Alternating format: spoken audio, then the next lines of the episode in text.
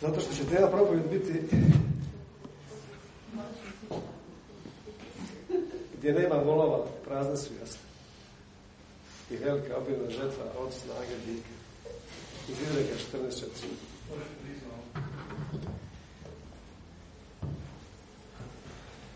Znači ovo su, ovo je rukopis moje knjige koje, koje se radujem. I jer iz nekoliko, četiri, pet izbora sam dobio savjet da napiše knjigu, iako je to meni prije govorio. I sad u trenutku, kad sam sad zadnji put radim brat iz Amerike, šalje poruku, kaže, mislim da trebaš napisati knjigu. To je bilo tri pola sata. I ovo je jedna najradosnijih tema koji sam do sada propovijedao, radi se o identifikaciji. Naime, zadnjih sto godina povesti crkve, ukratko ćemo proći kroz neke pokrete i gibanja Duha Svetoga, čisto da vas uvedem u ovu temu. Naime,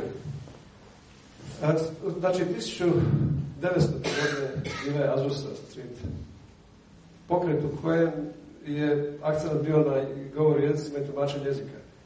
Htio da obratite pozornost na od tih devet darova duha kako su se pojavljivali kroz vrijeme. Znači oni su se pojavljivali u svakom vremenu, ali u određenom vremenu su bili naglašeniji nego u drugim vremenima. Znači prvo, povratak jezika, tumačenje jezika sa Azusa Street prije sto, sto i nešto godina. Zatim dolazi vrijeme Georgie Lake i poslije Oral Robertsa sa službama isciljenja. Znači, to je onda jedan, jedan dar isciljenja. Onda poslije toga dolazi Kenneth Hagin, njegovi učenici, sa pokretom vjere. Znači, to je bio vjera kao dar. Poslije toga dolazi pokret sa proroštvom Boba, Boba Jonesa i njegovom ekipom. Zatim dolazi Joe Wimber i vinogradnici sa vinogradnici sa znanjem i sa mudrošću. Poslije dolazi pokret čudesa sa Ruth Heflin i njenim, njenim učenicima Joshua Wilson i Jensenom. Također sa Hedy Baker sa uskrsnućem iz Mozambika, znači taj pokret čudesa. I vidite kako, kako se razvila, kako su ti devet darova bili dominantni u različitim vremenima. I ako primijetite kojeg dara, dara nema, koji deveti dar, koji je ostao, negdje 1997. do 2000. se pojavio se zadnji pokret u kršćanstvu, kojega su mi sada dio, i ja vjerujem ovo što ja sad govorim večeras, da na ovim našim prostorima ovo vrh koplja nekog novog pokreta koji nastaje i kojega ste vi dio. To je vrh koplja.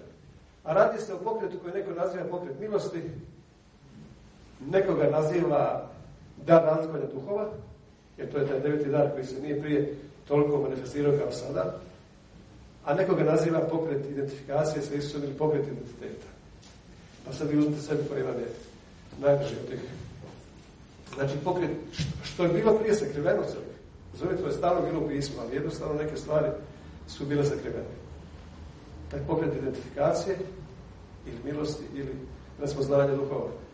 A to je Bog otkrio u zadnjim vremenima kada kada treba osvojiti zemlju Nemojte misliti da knjiga otkrivenja da će to biti strašno nešto na kraju čip na ruci. Znači, to se već dogodilo samo da nam jednu svetu kravu pojedemo, da zajedno pojedemo jednu svetu kravu u vrijeme Nerona.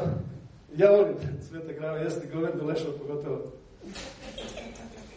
Pogotovo goveđi red. U vrijeme Nerona njegov kip 45 metara stajao je na pijaci, na, tamo gdje se kupovalo i prodavalo. I nisi mogao doći na tu pijacu kupiti, prodati dok ne žrtvuješ neku životinju, jer pepeo stajao ispod toga kipa i onda si ti mogu ući na pijecu, mogu pepeo staviti tu na tu ili na čelo i da kupiš nešto. Nisi mogu kupovati prodavati.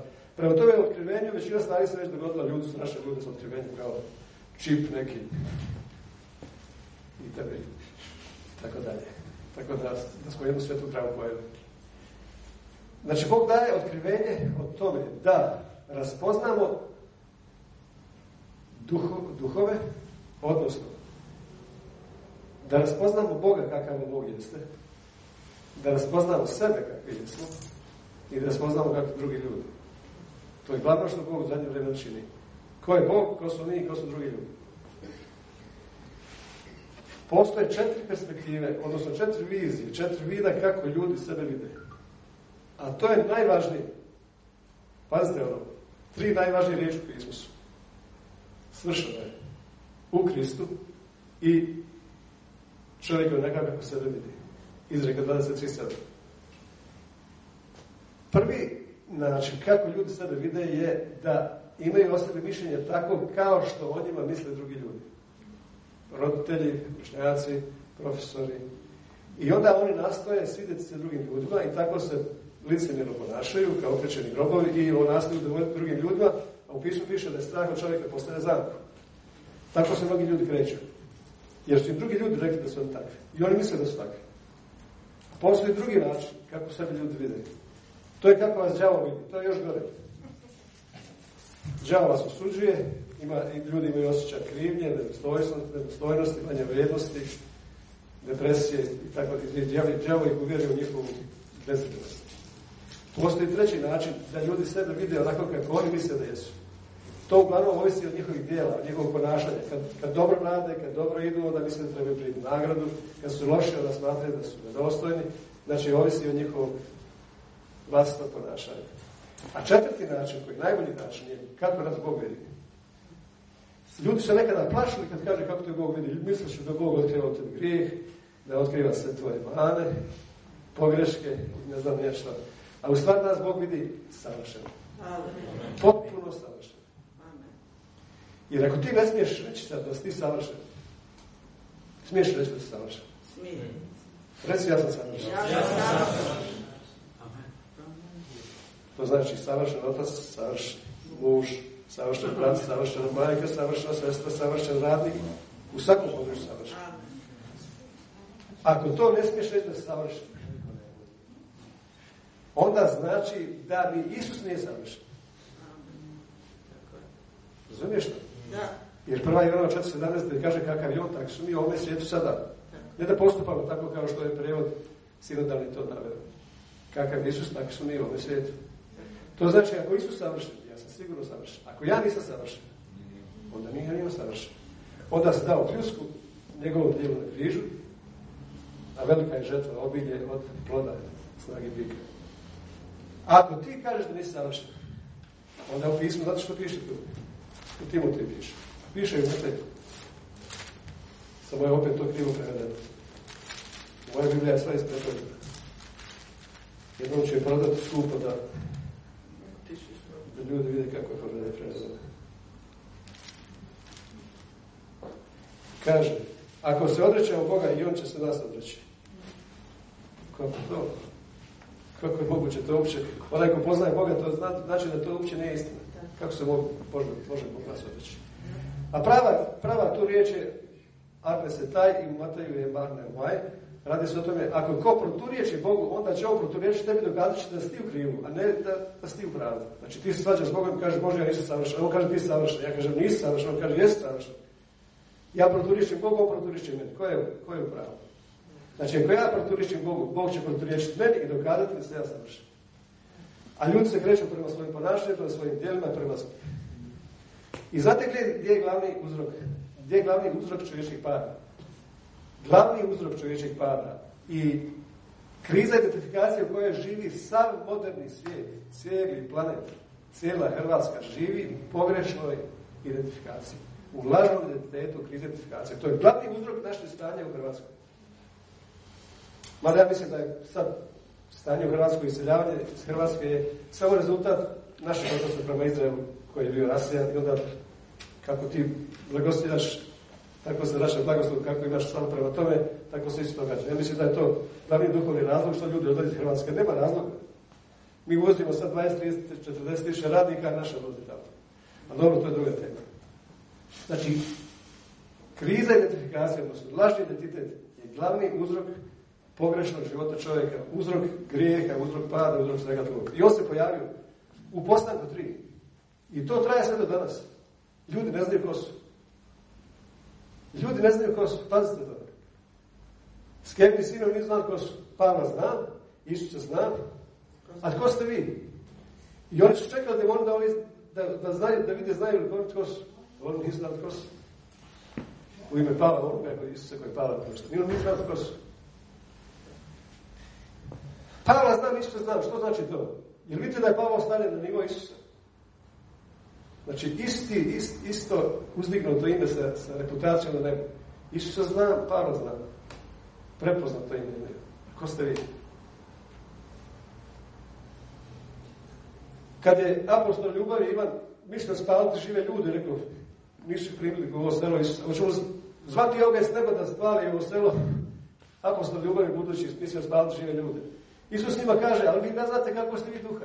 Svi čovječi ni došao da nego da ljubi. Znači oni nisu dali kosu. 82% kršćana u Americi je zarobljeno pornografijom. Zašto? Ne znaju kosu. 42% pastora u Americi je prevarilo ženu. Zašto? Ne znaju kosu. Ljudi, zna, ljudi moraju poznati svoj identitet da bi onda iz tog identiteta živjeli. Čovjek je onakav kako u misli. Znači, Bog misli, Bog misli o nama savršen. Bog misli o svakom i zna da smo savršeni. Isus je dovršio djelo, njegovo dovršeno djelo da je jednim jedinim prinosom žrtvom učinio nas savršen. Poslušnoš jednoga svi su postali pravedni. Snagom njegove volje posvećeni svi zauvijek. I to je istina. Ali to ne znaju. Znači, bez obzira što ja mislim o tebi da je savršen ili o nekom drugom da je savršen. I Bog misli o tebi da je savršen. Taj čovjek i dalje ostaje takav kako on sebi misli. Iako je Bog sa sebe skinuo svaku odgovornost i savršeno sve učinio sve savršeno. Dovršio. Ali sve će neki ljudi misliti da je Bog gnjevan, iako ne znaju da je Boži gnjev najveći izraz ljubavi, jer Bog je bio gnjevan prema tom stanju koje je čovjek upao. Tom grešnom stanju. Znači, u starom zavjetu piše Bog mrzi grešnika. Bog ne mrzi grešnike, nego mrzi grešno stanje u koje je čovjek upao. Bog nikad nije bio naš neprijatelj. On nas, on nas je uvijek ljubio. Kad je nastalo to? Ajmo se vratiti ostale prije kako imate ljudi slučaj. Pogledajte. Kad je to nastalo i traje sve do danas? Jer ljudi ne znaju ko su.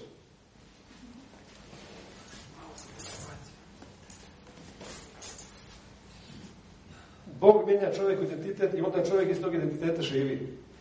Svaka promjena imena u Bibliji je bila promjena identiteta. On je rekao Gideonu koji mislio da je on strašilac u podrumu tamo gazi ono grožđe. On je mu rekao hrabri braće. Šta je radio Bog?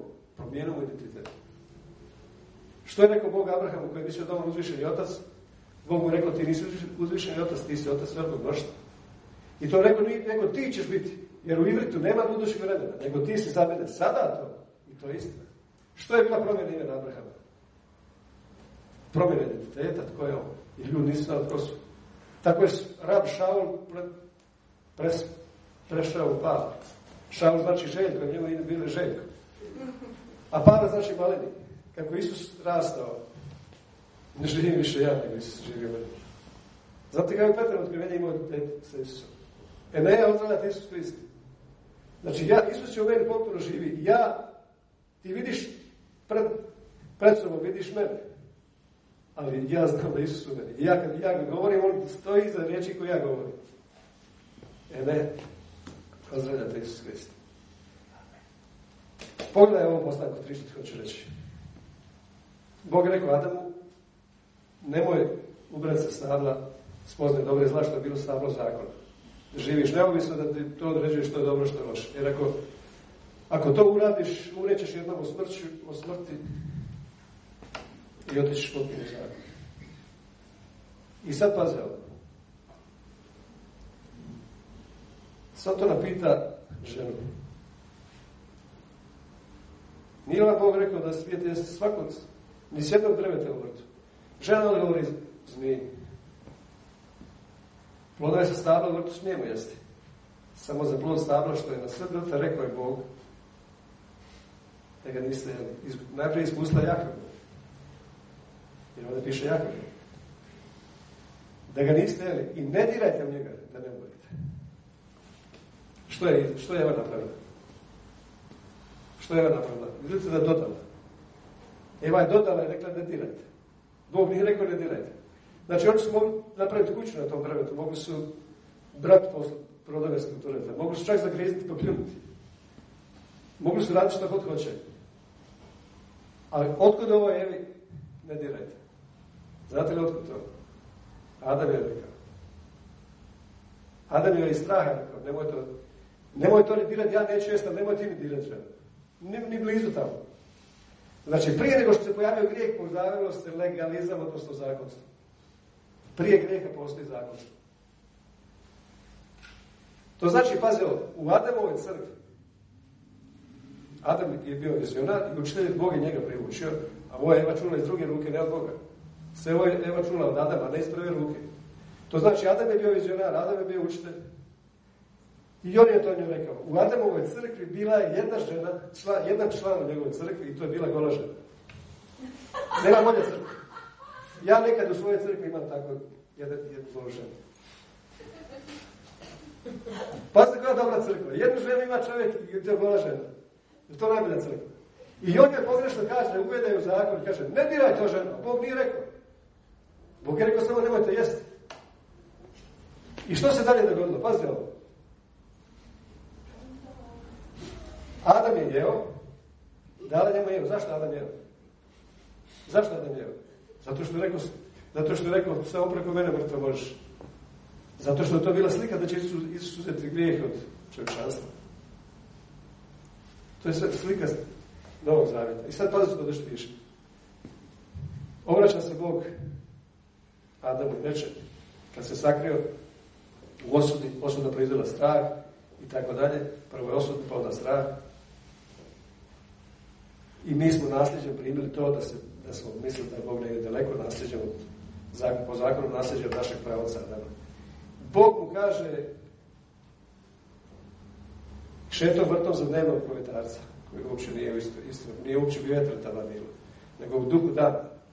Šetom vrtom u duhu dana. Jer ruak, je preveli kao vjetara, nije bilo vjetra. Ruak je duh. I sad piše, pita njega Bog. Gdje si? A on mu kaže, čuo sam tvoj glas, u vrtu pobojao se jer sam go. Pa se sakrije. Na tomu Bog reče, ko ti kazao da si go? Samo treba malo dublje promišljati. Ko ti kazao da si go? Ja sam ti rekao da si savršen, isti kao ja. Jer kad Bog stvarao čovjeka, stvorio je još jedan govoreći duh kao Bog, piše Targu Vukemusu. Znači, još jedan govoreći duh kao Bog, srce plus usta. Čelo uz čelo, usta uz usta, nos uz nos, Bog puhao kao puha štakva i klonirao se, stvorio još, jedno, još jedan govoreći duh kao Bog. I sad ti pod lažnim, iz lažnog izvora primaš, ko si ti? U osudi krivnji, osjećaj manje vrijednosti, u optuživanju drugih. Žena je kriva ovo što sam dao, prije toga rekao, gle, meso mog mesa. Kako to? Znači, đavo ti govori da si isti kao on, a ja ti govorim da se misli ja. Kome ti vjeruješ? Ko ti kaže da si ko? Ko ti kaže da si ko? Zašto mi ne manifestiramo Isusa? Kad Isus, Hristos ima. Zato što uvijek ima neki sumnji, neki... Zašto mi koji, smo, koji živimo na planetu Isus i Bog nas je poslao na planetu religije straha i brige i sumnje, zašto ne, manifestir, ne manifestiramo se? Samo zbog toga što ne znamo ko smo. Samo zbog toga.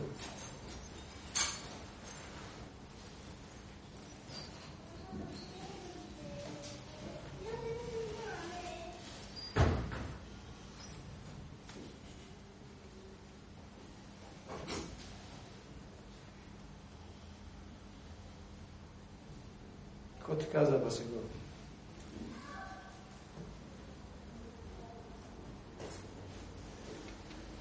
Pitaju Ivana Krstitelja, Ivana Potopača, ja ga zove Ivan Potapač.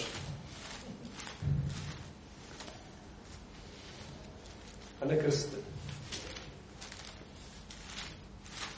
Nema vremena toliko da vam govorim, ali morate znati da smo mi svi kršteni u Isusu. Bog nas je krstio se u Isusu. Isus se utjelovio ne kao čovjek, nego kao čovječanstvo. Isus se utjelovio kao čovječanstvo, kao što je Adam bio kolektivni singular, tako je Isus kolektivni singular. On se utjelovio kao čovječanstvo.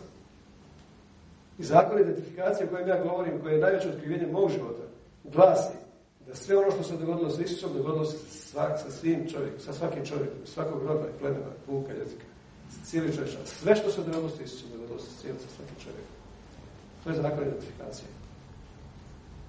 Zato je moguće pobijediti u trci koju nisi sudjelovao, moguće pobijediti u bitci koju nisi sudjelovao, moguće požeti žetvu koju nisi sjeo.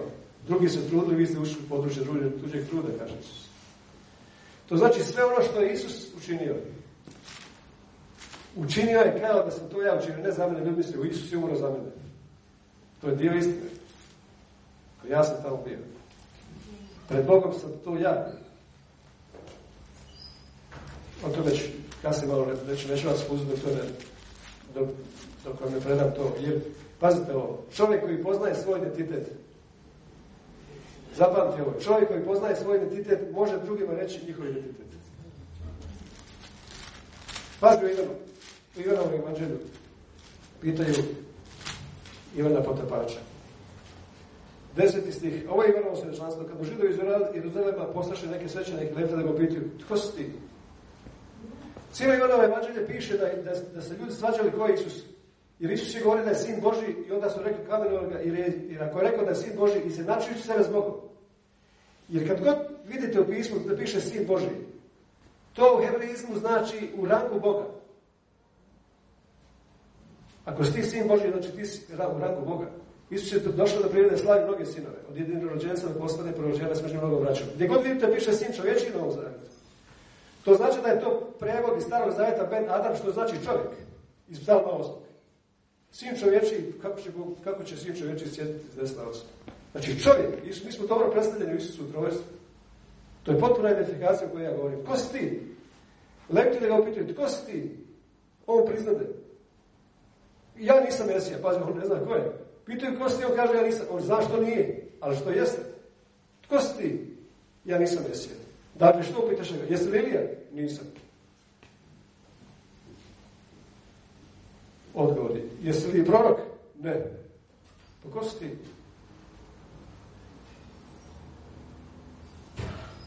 Tada mu rekoše, pa tko si? Da možemo odgovoriti onima koji su nas poslali, što ti kažeš samo o sebi.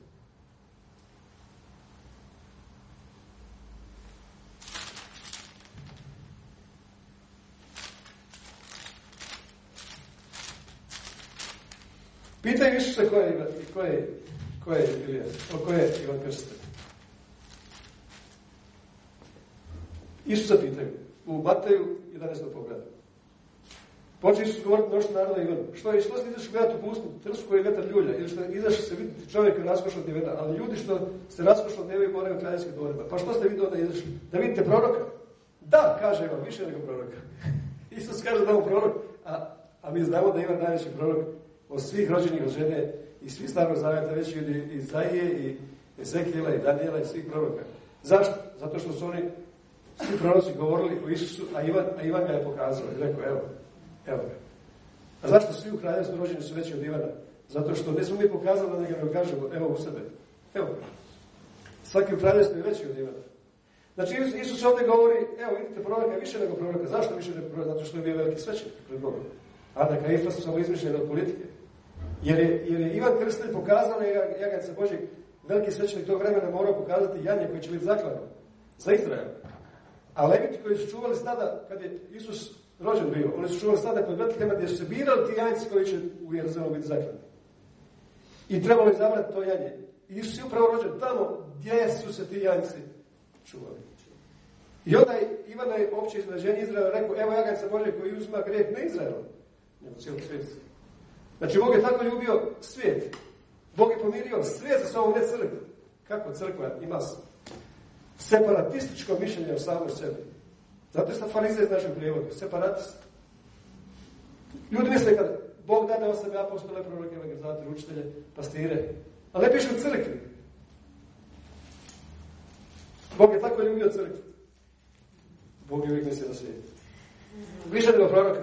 Pa šta kaže, je li on Ilija? Isus kaže, on je Ilija koji ima doći. I onda Ivan otkrio poslije, onda Ivan otkrio poslije što je ovo.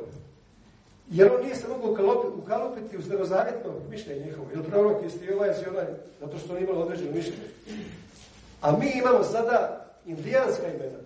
Mi imamo imena kao bik koji sjedi, glas vapijućeg u pusti koji priprema ime za gospode.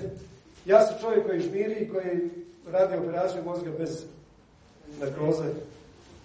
Znači ti moraš prepoznat ko si ti. Ko si ti, ko je tvoje, ko je tvoje poslanje. Ja ne mijenjam, rekao sam, zlatne zube, ja mijenjam mozak.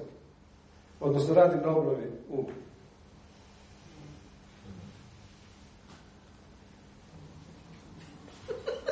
Ko si ti?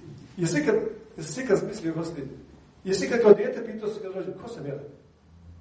Ja sam se pitao to možda, ne znam koliko bilo 8 godina. Ko sam ja, otkud ja, kuda idem? Komunisti su to dobro rekli, mi smo došli daleko, idemo daleko. to su htjeli od nas.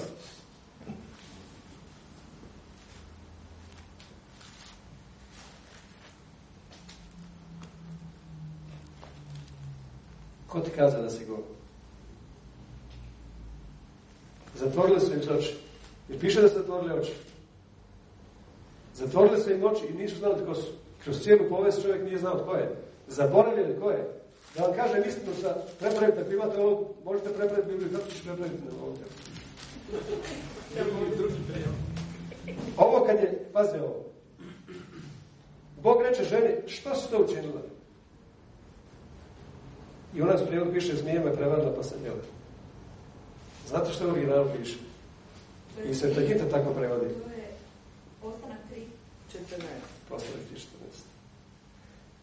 U hebrejskom piše naša, ali to je prebačene su riječi od nahaš, što znači zmija. Nahaš je, het je ograda, nun je život, šada je Bog. Znači nešto stavio između Boga i nas, neka pregleda. I kad Isus došao, on je uklonio pregledu koja je stala i samo spojio to neš, i su postalo ne šef kao orav, koji vidi. Car, gospodar koji, koji vidi. Car znači gospodar. Pazi, hoće reći da ovdje na ša znači zaboravila sam tko sam. Zmija je učinila da sam ja zaboravila tko sam, jer on rekao je, zmija, uberite se tog stabla i postaćete kao bogovi. A oni su već bili kao bogovi. Znači, djavo ti krade uvijek ono što već imaš. I sad smo mi na planetu religije koja radi na bazi straha, koja pokušava sa strahom kontrolirati ljudsko ponašanje i koja ne može uspjeti ništa, bilo koja religija, i ti si došao na tu planetu straha. Religija je najodvratniji izum koje je čovječanstvo popilo, manas koje je popilo. Zašto? Zato što čovjek tjera da učini nešto što je već učinjeno. Ti ne možeš se, zamisliti, zadatak da sagradiš ovu zgradu, ova zgrada sagrađena i neko ti kaže, ajde volite sagradu ovu zgradu, ovdje na ovom mjestu sada. To je nemoguće. Nemoguće da ti radiš na svojoj pravednosti, na svojoj svetosti, na svom bogatstvu, bilo čemu kad je već to i učinjeno. Znači Isus je već sve učinio, mi smo ušli u početak njegovog truda. Ali ko je ušao u njegov početak, sam je počeo svojih dijela kao svojih.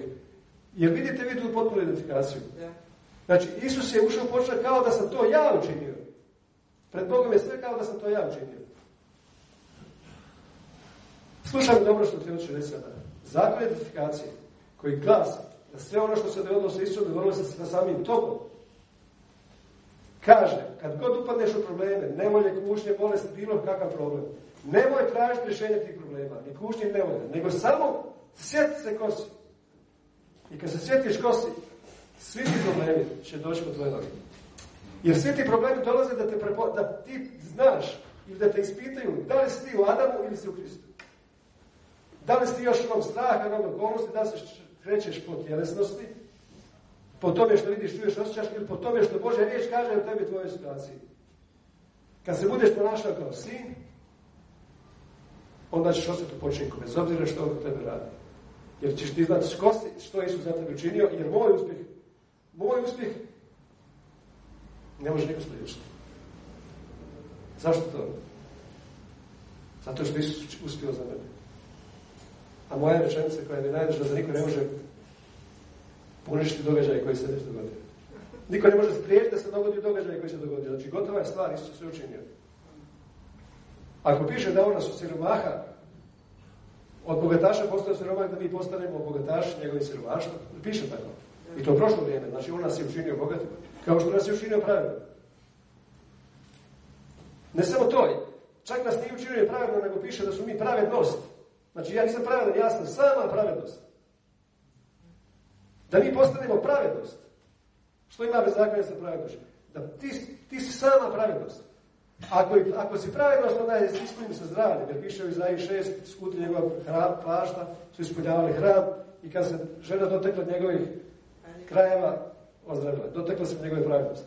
Znači, ako, ako, ako u starom zavjetu govori o hramu koji se sazida rukama, a sada govori o hramu tvoga tijela, znači tvoj hram je ispunjen sa pravednosti, sama pravednost. Ako si ispunjen sa pravednosti, ti se zdrav, zdravljen, ko tebe dotakne, on će biti zdrav. Dotakne nekoga kod sebe. Oko tebe se u 17 metara širi sa zdravljem u krilima. Sa zdravljem u krilima. Kanafu, kaže židovi. Sa zdravljem u kanafu. Zaboravila sam. Sam? Pazi ovo, zaboravila sam ko sam. Zaboravila sam Religija kaže da Isus je učinio svoj dio, ti trebaš učiniti svoj dio. Jeste čuli to? Da. Ili vam ikad neko to propovijedao? Ne. Dragi moji, Isus je moj dio. Isus je moj dio. On je učinio moj dio. Kaže, nosi svoj križ. Na čime je Isus križ bio? Na mom križu je bio. Na mom je. To je bio moj križ.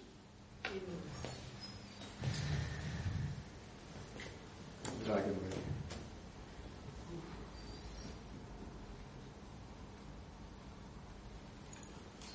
Kako vam, naj, kako ću vam najplastičnije objasniti to?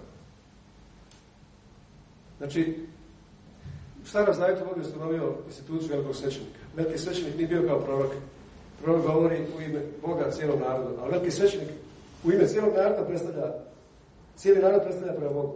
I kako veliki svećenik, kakav je veliki svećenik, takav je sad narod. Znači, kakav je Isus, takav sam ja. Znači, Isus je moj predstavnik, piše, on pogađa za nas, entuhan, znači entuhan, znači on pogađa za mene, pred ocem. On je primjer mene pred ocem nebeskim. Znači, kako Bog vidi Isusa, tako vidi tebe. A ja sam primjer njega ovdje na zemlji. Zašto? Zato što on uzeo moj lik. I uzeo svakog lik, svakog od nas. Jer kad se Bog utjelovio, kad se Bog utjelovio, ti, tvoje postojanje je, je samo Božja želja da u tebi živi. Da živi u tvom tijelu, da živi u čovječem tijelu. Ti postojiš radi želje Božje da, da budeš Božja prisutnost. Ali žavo je sakrio to. Glavni džavlov zadatak je da sakrije tvoj identitet. Da zastrije oči onima koji ne vide svjetlo radosne vijesti o slavi. Što piše u drugom pričama 4.4. Da kao što je Bog zasvjetlio i stavio rekao nek bude svjetlo, tako je osvjetlio nama spoznaju slave u liku Hrista u nama. I to blago nosimo zemljenim posudama. Znate što je Pavle, kako je Pavle se obratio? Kad ga je Isus srušio s konja na putu danas, on je rekao, gospodine, što hoćeš da učini? Isus mu rekao, ajde, dečko. Zašto? Zato što ima mentalitet, treba nešto činiti, religija rekla treba nešto činiti. Ti danas kad trebaš reći, Bože, šta hoćeš da učini? On će reći, pomozi ženi djeci čovječe. Šta ćeš učiniti za meni? Mi ne može učiniti za Boga. Mi Bogu ne možemo dati ništa. Osim svog vremena. Samo vremena možda Bogu. Zašto pisu piše da je dat nego primati? To se odnosi na ljude. U odnosu na Boga mi samo prijatno Boga. Ništa drugo. Znači, kako ću vam plastično to opisati? Koja je to identifikacija? Potpuna identifikacija. Potpuni identitet. Znači, postojale su dvije identifikacije. Jedna je identifikacija da se Isus potpuno identificirao s nama. A druga identifikacija da, da je identificirao sa samim sobom. Jedno je bilo do križa, a drugo je bilo poslije križa. Znači, radi se o potpunoj identifikaciji. I to ćemo pokazati na, na 22. psalmu. Otvorite 22. psalmu.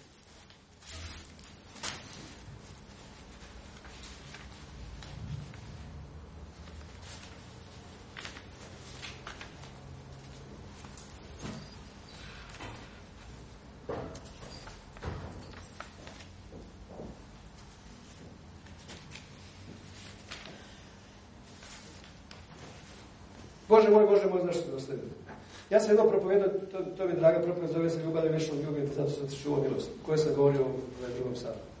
Kad su u vrijeme židova, kad je neko citirao prvi stih, oni su znali na pamet, se psalm, odmah znali što je zadnji stih, odnosno znali koji je bit toga psalma.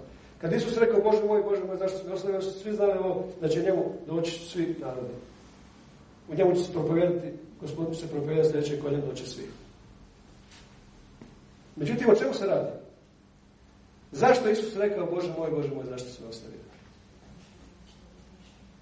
A Habak krivo mislio njegove su oči prečite da bi gledali. I svi smo učili to i nas učili da je Bog u tom trenutku, pošto Isus bio opterećen sami grijeh, da je Bog od njega krenuo glavu i nije mogu gledati Međutim, to uopće nije isto. Kako je Bog koji je, koji je autor da se makne grešna narada, da se s nas skine pokrivalo, da vidimo Boga u pravom svijetu kakav je on, da vidimo sebe i druge ljude koji su savršeni kao što je Bog, kako bi on izbjegao taj najslavniji događaj u povijesti čovječanstva. Znači, to nije isto. Nego što, čemu se radilo? Radilo se to da je Isus rekao, Bože moj, Bože moj, zašto se nastavio? To je bio moj vapaj. U mojoj izgubljenosti, u mojoj falosti, u mojoj samoći, u mom očaju, jer sam mislio da je daleko Boga, jer sam mislio da nema Boga, jer sam mislio da je Bog moj neprijatelj. Nikad nije bio moj neprijatelj Bog. Nego u Kološtana piše da su mi neprijatelji bili Boži po svojim zlim mišljenjem, svojim... mi smo bili, mi smo mislili. Nije Božja ruka prekat ga spasi, nego su vaši grijesi otvorili jaz između Boga i vas. Naši grijesi. Odnosno, naš način razmišljanja smo mislili iz osuda i straha da je Bog daleko, a nikada u povijest čovječanstva nije postojala distanca između Boga i čovjeka. Bog nas je uvijek gledao savršeni. Od prije postanka svijeta. U sebi nas izabra za sinove prije, doslovno točnije katabole, pada svijeta. Znači, kroz cijelu povijest nas gledao savršeno, ali mi sebe nismo bili tako. Ali Isus kaže, onaj dan ćete saznati da sam ja ocu, otac u meni, a vi u nama. Znači, nikad nije bilo postojalo da on nije bio ocu, otac u njemu i da nije, nije, nismo bili u njemu. Samo je Isus rekao, onaj dan ćete to spoznati. Kad on smakne na križu to i kad očiti krv trebala nama, ne Bogu kao što smo nas učili. Mi smo, Hebrejima ne da zna, mi smo očišćeni u srcu smo zle savjesti da vidimo Boga. Nama je trebala krv. Znači, to je bio moj vapaj. Isus je potpuno ušao u moju palu čovječnost. I iz moje hvale čovječnosti tvoje rekao, Bože moj, Bože moj, zašto sam me ostavio? Jel, koliko, jel ikada Isus, Bog Isusa ostavio? Nikada. Ako je Isus ušao u moju palu čovječnost i to rekao, je li ga tada Bog ostavio? Nikada. Nego smo samo mi mislili da nas je Bog. Znači Isus je ušao u naše pogrešno razmišljanje. Potpuno se identificirao sa mnom. I iz tog oča je rekao, Bože moj, Bože moj, zašto sam ostavio? Iako me Bog nikad nije ostavio. Evo u 22. psalmu što piše ovdje. 25. stih. Jer nije prezren zaboravio muku jadnika. I nije sakrio lice svoje od njega. Pazite, piše, nije nikad sakrio svoje lice. Nije zato što to bio najveličanstveniji događaj povijesti čovječanstva. I u drugog Korinčana 5 što piše. Pogledajte. To veličanstveno pogledajte, Pavlo. Bog, 19. stih. Sigurno da je Bog bio onaj koji je u Kristu pomirio crkvu. Je crkvu? Svijet sa sobom. I nije uračunao ljudima njihovih prekršaja. I stavio u nas riječ pomirenja. Prema tome mi vršimo poslaničku službu ime Krista kao da Bog kod nas piše opominje, nije opominje nego hrabrije. Gdje god piše kod nas opominje, vi stavite ohrabrije to što je to ispravno. U ime Krista molimo pomirite se zbog od njega koji je bio bez ikakve grijehe, Bog učinio s nas grijehom, da mi u njemu postanemo što? Pravednost. A pogledaj što piše gore malo više. 13 stih pa, Pavlo kaže. U istinu, ako smo bili izvan sebe, ta riječ je u grčkom ekstaza, egzisteni, od ekstaza. Ako sam bio, ako sam bio ekstazi, to je red Boga. Ako sam sofronizmos, od so, sozofronezis, mišljenje sozo, spašeni um, zdravi um, to je radi vas. I sad piše 14 stih veličanstveno. Ljubav Kristova potpuno nama ovlada pri ovoj pomisli. Jedan je umro mjesto sviju, dakle... Ja sam prije mislio, jedan je umro, zato drugi ne moraju umirati. Zato što nisam znao zakon identifikacije, bilo je sakriveno. Rekao sam, zakon identifikacije glasi, sve što se dogodilo sa Isusom, dogodilo se sa svakim od nas. Jedan je umro, dakle, svi su umrli. Zato mi sada ne poznamo nikoga kao čovjeka. Mi više nikoga ne poznamo kao čovjeka. Svi su savršeni. Znate koliko prijepora bilo oko Rimljan 8.1? Sad nema nikakve osude onima koji su Kristo Isus. Crkva misle samo da su oni Kristo. Međutim, cijeli svijet je Kristo Kristo. Svi smo u Kristu Isusu i nema osude nikome. Ali onda su dodali četvrti stih prebacili prvi onima koji ne žive po tijelu, nego požive po duhu, prebacili četvrti stih u taj, taj stih. Da nema nikakve veze. Kaže, kad je obnavljao u Petru Bog, ako se me nekoga proglasio čistim, što ti, što imaš s tim? Koga Bog čisto je sve čisto, znači Bog je proglasio sve čistim. Pavlo propovjeda u Ateni govori, po njemu se mi ćemo živimo, jesmo svi, njegov smo rod. Ivan, Isus u Luki 17 govori ljudima koji su bili svi nesmašeni. Kraljevstvo Božje je u vama. Kako to? Znači u skrivenom, u neki skriveni mističan način kraljevstvo Božje stalno bilo u tebi. Hrist je bio stalno tebi kroz cijelu povest, ali mi to nismo znali. Nego je nama to otkriveno.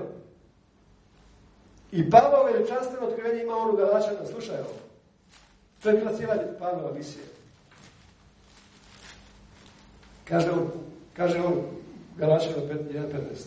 Kad odluči onaj koji izdovi unutra majke moje pozna svoju milošću, da u meni objavi sina svoga. Da, da, da, ga raznosim kao radosnu vijest, evangelizu maj.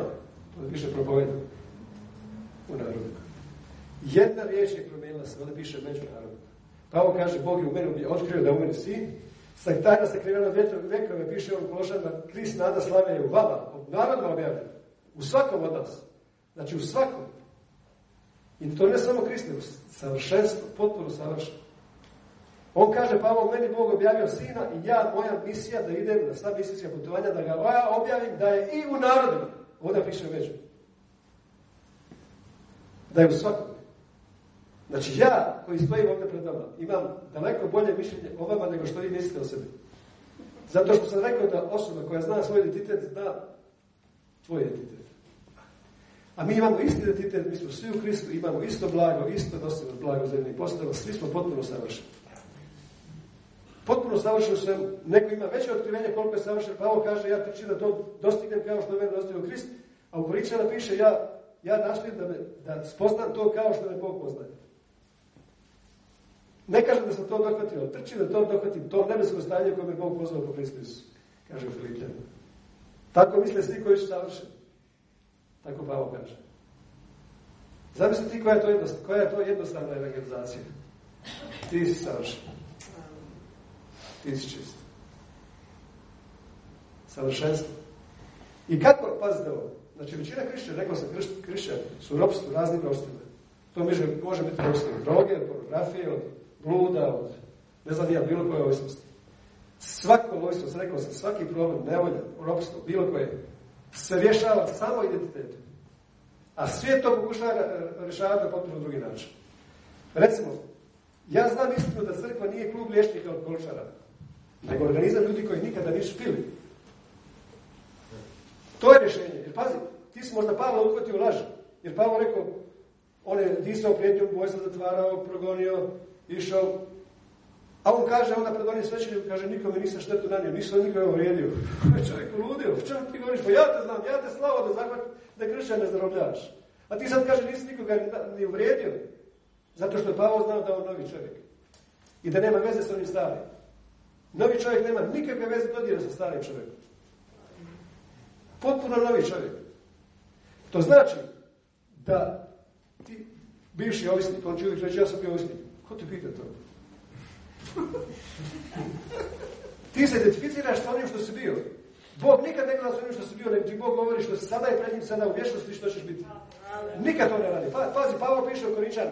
Vi od vas, čuje kod vas neko spava sa mačehom i tako dalje, tako dalje. Onda kaže, a on upire njihov grijeh, niti koga suđao kaže, ali vi ste žrtvovali naše paskano janje i vi ste bespasni, vi ste bez grijeha, pa znate vi što ste, ko ste vi? Vi ste totalno savršeni. Ko je nadamo rođen, taj ne počinja grijeha, odnosno ne može počiniti grijeh. Zato što je Ivan 16 piše da je grijeh ako ne vjeruje Isus. To je sada grijeh, jedini grijeh koji postoji sad ne vjeruje Isus. Jer Bog je zaboravio grijeh, on se grijeha tvojih prestupa ne sjeća. I kad čujem do neke crkve ispovjedaju grijehe, čovječe ti za Bogu posjećaš ono što on davno zaboravio. Šta ti radiš? Pa Bog se ne sjeća nijedno tog grijeha, on davno zaboravio. Pa bil se ti sjećao grijeha svoje djece? Sa ograničenom ljubavlju koji ti koji, koji misliš da imaš. To znači šta radi u svijetu? Klub liječnika količana, piše KLA, klub liječnika količana. Maltretiraju ih. Zašto? Ili klub pušača. Kako ih maltretiraju? Nikad se nije dogodilo da alkoholičar prestane piti. Zašto? Zato što on alkoholičar. Alkoholičar pije. Nikad se nije dogodilo povijesti da pušač prestao pušiti. Zašto? Pa zato što on pušač. Nego kad ti njemu daš identitet, da ti kažeš, je, ti si čovjek koji ne puši. Ko sam ja? Ja sam čovjek koji ne puši. On je u trenutku slobodan. Nisam ja čovjek koji puši, ja sam čovjek koji ne puši. Ja sam čovjek koji ne pije. Znači, kad ti sjede istina o otkrivenju, kad ti sjede istina o savršenoj Božoj ljubavi koja je dostatna za sve, onda ćeš promatrati žavle, njegove trice i kućine, njegove podvale i smijećeš se i vidiš da on potpuno vesile. Jer pred Bogom taj lažni identitet koji još uvijek u svijetu misli, on ne postoji, to je iluzija, to je varka. Zato što piše u Korinčana, ovo što sam rekao da je izmija zavela, evo. U Korinčana piše ta riječ, na grčkom kaže, Otvera je u iluziju, u varku, u prevaru. To pred Bogom uopće ne postoji. Ljudi žive u lažnom identitetu, krizni identitetu koji pred Bogom stvarno ne postoji. Zašto? Jer sam rekao da je Bog savršeno sve učinio i sa sebe skinuo svaku odgovornost. Isus je sve savršeno učinio. I učinio sve ljude savršeni. Jednim jedinim prinosom učinio sve savršeni. I ušao u početak. Adam je upoznao Boga tek kad je on u početak. Jer prva, prvo upoznanje Boga i Adam je bilo, Adam je upoznao Boga početku. Mi upozna, Isus je sjeo nakon što je samim sobom očistio grijeh i sjeo. Mi upoznamo Isus, Isus je sve dovršio. I niko moj uspjeh ne može, niko ne može spriječiti moj uspjeh. Zašto? Zato što se on već dogodio. Religija te tjera da nešto činiš. Čini, čini, čini, čini. I činiš ono što je već učinjeno. Sam rekao, to je najgluplje što može postojati. Kako ćeš ti napraviti ovaj stol isti ovakav sad? Aj napravim ti ovaj stol. A kad je on već napravljen? To je nemoguće. Ne kopiju, niste rekao da napraviš kopiju, nego baš ovakav stol napravi. Ajde napraviti pravednost koju Bog napravio da je pravednost. Koju nikad ne možeš izgubiti jer nisi ni djelima zaradio. Ne možeš ni djelima ne izgubiti. I to je vječna pravednost kaže radio. Sada ti iđe na izreke 44 da kaže to. Zbog, zbog kojega ovaj križ. Izreke 44.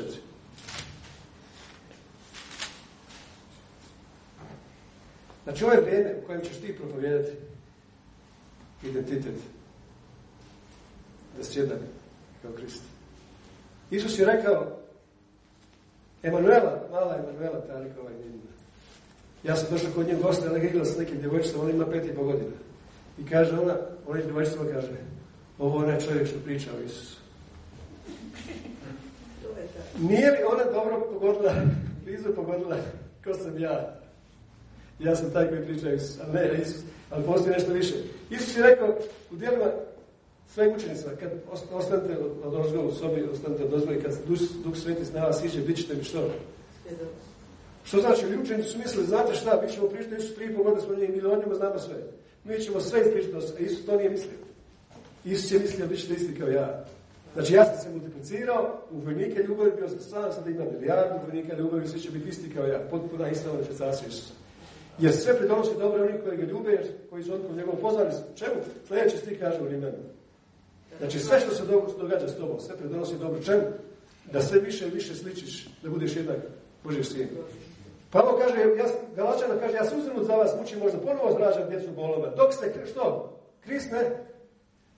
Veliko čito to. Oblikuju vama. Dok Krist vama ne dobije svoj lik, znači svako od vas ima Kristo, u svakog od vas je Krist ušao u vaš lik. I, sa, i, i svako od nas unikat i svako od nas je emanacija i sijavanje Boga određenog vrsti karaktera.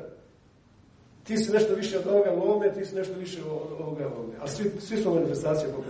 Zato što Bog, ti si Božja želja da živi u tome tijelu. Ti postojiš zbog toga, zato što on htio imati obitelj. Bilo je savršena ljubav u trojstvu i on je htio proširiti tu ljubav da još od druge. I sad, I sad naša glavna misija, naša glavna misija je da mi sa planete Isus donosimo stupove kraljevstva na zemlju. Da imamo kulturni mandat, ne da spaša, pazite, nije cilj, nije Bože srce, neko će da se spašavaju ljudi, da se isceljuju ljudi, da se obogaćuju ljudi, da se proglasivaju ljudi. To je pogrešno. Mi smo izgubili širu sliku. Bože srce kuca da nas pošalje na ovu religiju, na planetu religije i straha, bilo koje religije, svi su religije da, da nastojiš udovoljiti nekog koga da postigneš nešto što je već postignuto, totalna ludost. A već je učinjeno sve. Isus je već učinio. Dođite, već je gotovo, kaže večera spremno, dođite, već je gotovo. Mi smo stavljeni od Boga, postavljeni smo kao apostoli. Svi smo apostoli. Ću opet to je skandalo. Moja misija je skandala. Ovo je skandal milosti. Ostavi, odnosno imaš ti prsti od dosta, ostavi da prsti izrekaj. Ostavi to je, to je bitno, bitno da, da, da vam kažem ko ste vi.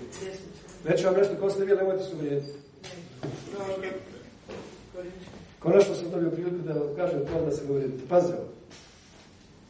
Znači, Bog je pomirio svijet u Kristu sa sobom i nije urašao ljudima njihovih prekršaja. Jer je Pavlo kaže, ja sam bio kulter nastavnik progonitelja, ja sam djelovao iz neznanja i Bog je zatvorio oči na vremenima neznanja, sad hoće da svi vide Isusa, kaže u dijelima 17. Da je on, taj je talon pravilnosti. O čemu se radi? Zašto je Bog zatvorio oči na vremena neznanja? Zašto Isus rekao na križu, oprostite, ne znaju što čini? Samo iz jednog razloga, zbog gradova utočišta. Jer u gradove utočišta su mogli doći kod nehodca, cijepo drva, državca, sekira, ode, one ušice odeše u državce, pogodi neku ugla ubi, i on trči, utrči da se spasi, ovaj pregonitelj mora osvetiti svog rođaka, trči, trči, trči, označeni su svi putovi šest gradova utočišta svudje, za nepismene pisali su strelce, utočište tamo, ceste su obnavljene, to moralo se obnavljati, izgledalo se to moralo obnavljati. I utočište, kad se došlo tamo, su živjeli leviti svećeni, tamo se najbolje živjelo. Živjeli su korinjani, su jeli ležeći. Bilo svega za leviti svećeni. Tamo su živjeli leviti svećeni su gradom. Ti dođeš tamo i uskočiš tamo i ti spaš, ne može više pregonitelj uopće doći tamo. Ali radilo se o tome da je to bilo nehotica iz neznanja, si to napravio, nisi namjerno ubio Nego, si mogao doći utočište tamo i bio si tamo sve dok živi veliki svećenik to vremena. I ti si molio da taj svećenik živi stotu godina. Jer ako svećenik umre, ti moraš izaći i osučen. Ali Isus je jedan veliki svećenik.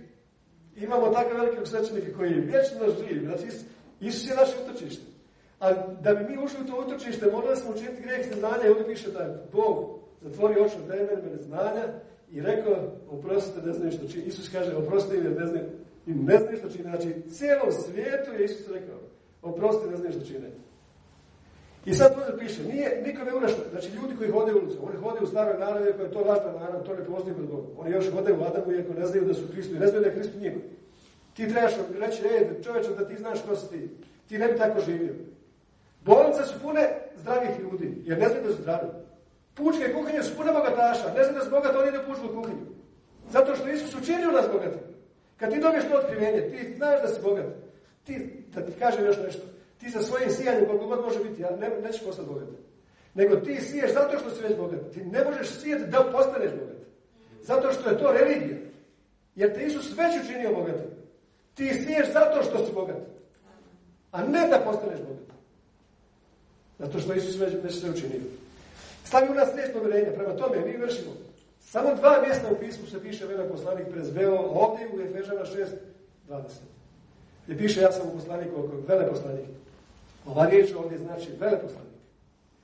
Ta riječ ima toliko bogato značenje. To znači, isto je označavano čovjek koji je bio član Sahedrina kod židova, član saborski zastupnik, čovjek koji je odan, koji je obrazovan, do čijeg se mišljenja jako drži, koji predstavlja državu. Znači, to su ti, ovo, mi smo svi, ako ti pitaš sebe koja je moja služba, mnogi mene ljudi pitaju koja je moja služba, još ne znam. Svi imamo ovu službu. Naravno, poslije će se to razgraničiti razne svrhe i razne funkcije, ali ovo je opća služba koju svi imamo. Svi imamo veleposlaničku službu. Veleposlaničku službu u ime Krista kao da Bog, ova reč parakletos, znači stajati pokraj i pozivati ljude da. Poslušaj što Bog kaže o njima i što Bog govori o njima. To znači parakletos. Kad neko ima dar parakletos, kao što ja imam dar parakletos, to znači da stojiš pred jednog čovjeka i ti ga uzdižeš i hrabriš ga do one mjere koje Bog za njega ima, da uzraste, da bude još veći od tebe. Ali ti ne gledaš u njegove pogreške mane, on pada i pada i ustaje, kao što ja nazvam, jednog svog kažem, ja ga nazovem, a on u balonu, ja kažem, samo da znaš da računam na tebe. Ispustim slušalci. Znači, parakleto znači čovjek koji ima da, taj, da vidi čovjeka u njegovoj konačnoj destinaciji, da ga vidi onakav kakav Bog jeste i, i da podnosi sve njegove mane, veline, padove, padove, uspone, ga ti vidiš. Ti vidiš konačni rezultat kao ono pladnu što se njiše dok se on ne umiri u remi njegovog stvaranja. Znači, trebaš gledati Božim očima. Znači, mi vršimo vjeroposlaničku službu i u ime Krista kao da Bog parakletos. Znači, stoji parakletos, znači stajati pokraj i pozivati. podizati ljude. Pomirite se s Bogom. Što znači pomirite se s Bogom? Znači, izjednačite se s Bogom. Pomirite znači izjednačite s Bogom. Sve izjednačuje se samim sobom. Pomirite s Bogom. Znači, Bog nikad nije bio naš neprijatelj. Nije ne piše da je Bog se pomirio s nama. Nikad to ne piše u pismu. Nego što se tiče Boga, Bog je uvijek prema nama bio ljubavlju vječno ljubite. Ljubavlju vječno prije postanka svijeta. Zato sam se čuvao milost.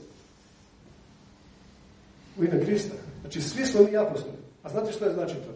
Da vam sad kažem pravo značenje. Apostolos.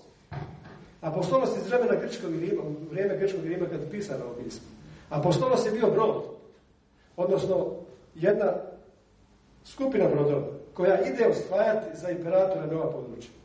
Apostolo se zvao brod koji je poslan da osvoji to područje. Kad su Grci vidjeli osvajali nova područja, vidjeli ste da ne mogu baš zadržati lako ta područja, nego su onda na tom brodu, na tom brodu su bili poslani. Filozofi, učitelji, glazbenici, arhitekti, ljudi koji znaju jezik. Znači, potpuni kulturni mandat o kojem piše Miheju i Miheju Zaji. Znači, promijeniti vjeru, školstvo, sudstvo, umjetnost, sve područja kojima mi živimo. Znači, to je kulturni mandat. Nije kulturni mandat da se ljudi spase. Nego kulturni mandat da se zahvati da nebo siže na zemlji.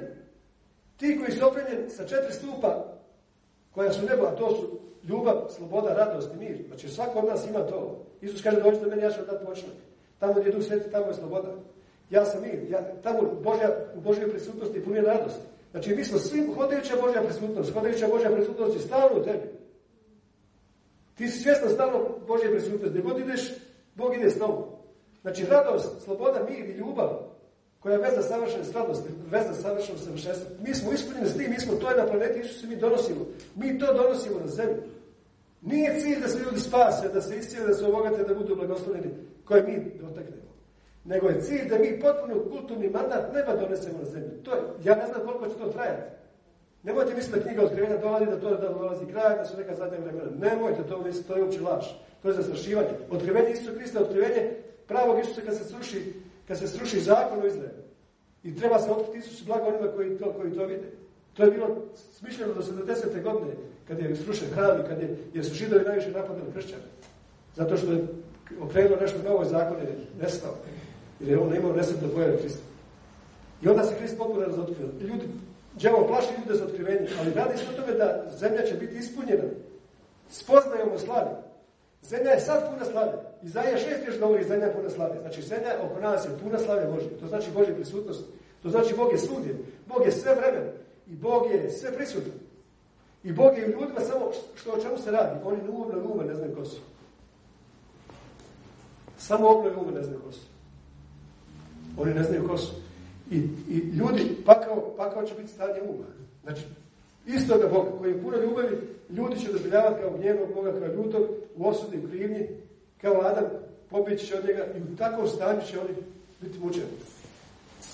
Ko ne vjeruje, Isus kaže već osuđen. Od koga? Bog nekoga ne sudi, piše, Bog je sam sud predao sinu, sin je predao sud riječi. Od koga je onda osuđen? Od samog sebe. Znači, Isus je došao da nas spasi ne od Boga, nego od samih nas. Od našeg samouništenja, da makne to što nismo vidjeli. Da nam otvori oči, da, da, da vrati nas, da nas vrati iz zaborava. Jer smo zaboravili tko smo, Eva je zaboravila tko je. Isus je došao da nam vrati. Pavo kaže sada, pošto mi pamtimo našu grešnost i, i djavo nam vraća iz, iz fotografije iz prošlosti naših grijeha. Pavo kaže, ja zaboravljam što je natrag. I ispružam se prema onome što je naprijed. Znači, treba zaboraviti jedno, a ispružiti se za ono drugo. Međutim, ljudi su skloni da oni ne zaboravljaju ovo što trebaju zaboraviti. Petar kaže, ko ne zna da je savršen, on je zaboravio da je očišćen od prošlih grijeha. Zaborav, vrlo važna riječ. Slušajmo. Znači, temelj otkrivenja počinak u Isusom dovršenom djelu. Od njegove poslušnošću. Poslušnošću Isusa svi su postali pravedni, savršeni, bogati, sveti, sve drugo. Poslušnošću Isusa. Znači, Bog ne traži tvoju poslušnost, nego traži da vjeruješ u njegovu poslušnost. A ne samo to. Za evanđelje ne treba vjera, nego evanđelje donosi vjeru. Riječ ti donosi vjeru. Čak i to milost da vjeruješ.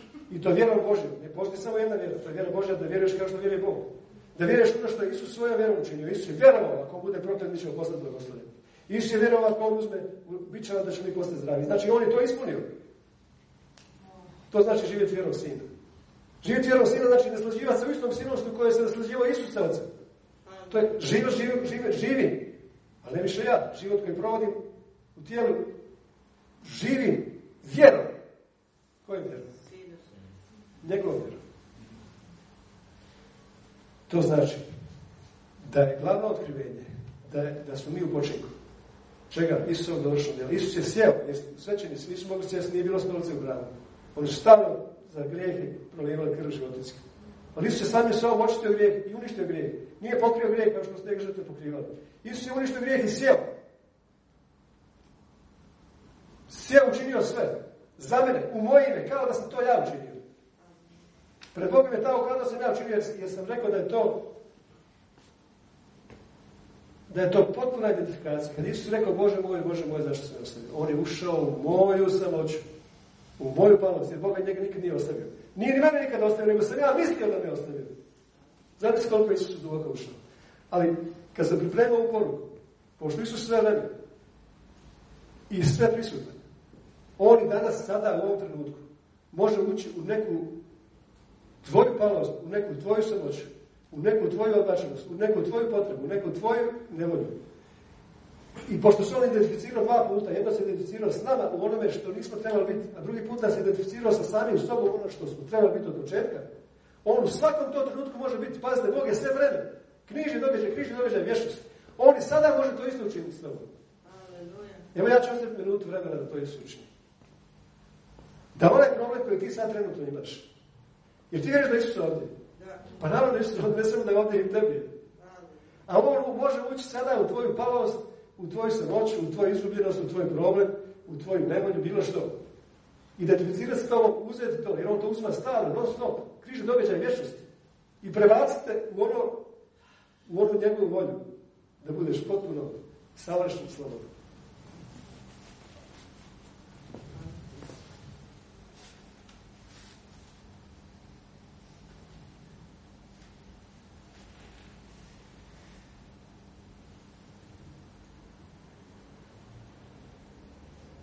Vidjet ćeš kako to Isus uzme.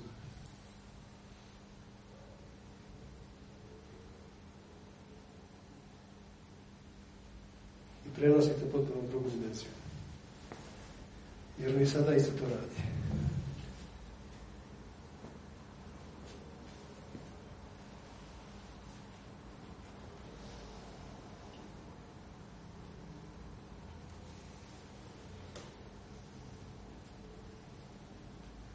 dragi moj slušaj sad, ako razumiješ ovo što ću sada reći, onda se razumije ovu poruku.